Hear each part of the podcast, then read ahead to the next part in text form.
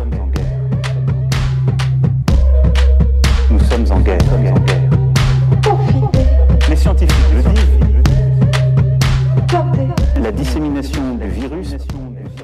Mercredi 25 mars, neuvième jour de confinement. Hier soir, on a appris qu'on en aurait encore au moins pour six semaines.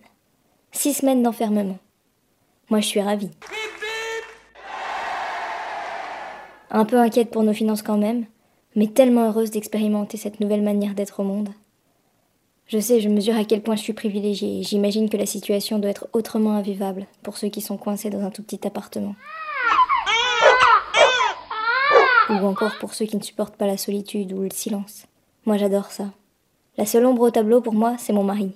En ce moment, il est grincheux, il reste toujours cloîtré dans cette chambre d'amis toute la journée, devant la télé, et il la met fort exprès pour que j'en profite.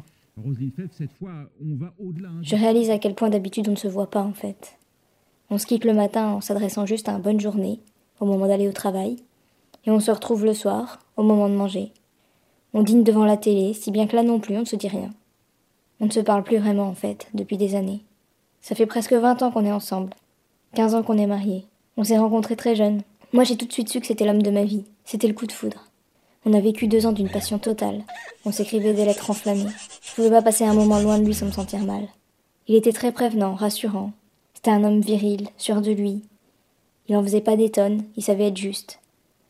Il était calme, posé, très serviable. Un vrai gentleman. Hey baby. À l'époque, j'imaginais pas la faille qui se cachait derrière cette armure de chevalier servant. Et puis le temps est passé, on est entré dans la vie active, la routine s'est installée. Il est resté serviable.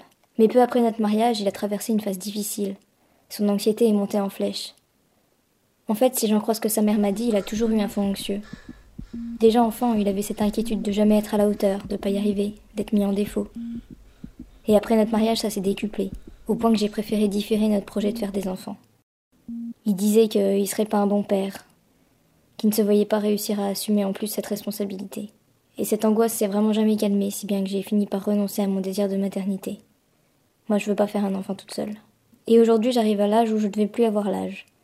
La fameuse horloge biologique m'indique que mon heure génitale a sonné je me suis résignée. Mais cette période de confinement me donne l'occasion de repenser à tout ça et, je dois bien admettre que la plaie doit pas être complètement refermée. J'en veux à mon mari, c'est sûr, mais je me demande aussi pourquoi je suis restée. Je me demande en fait si je voulais vraiment des enfants. Je me demande ce que ça veut bien vouloir dire de vouloir des enfants.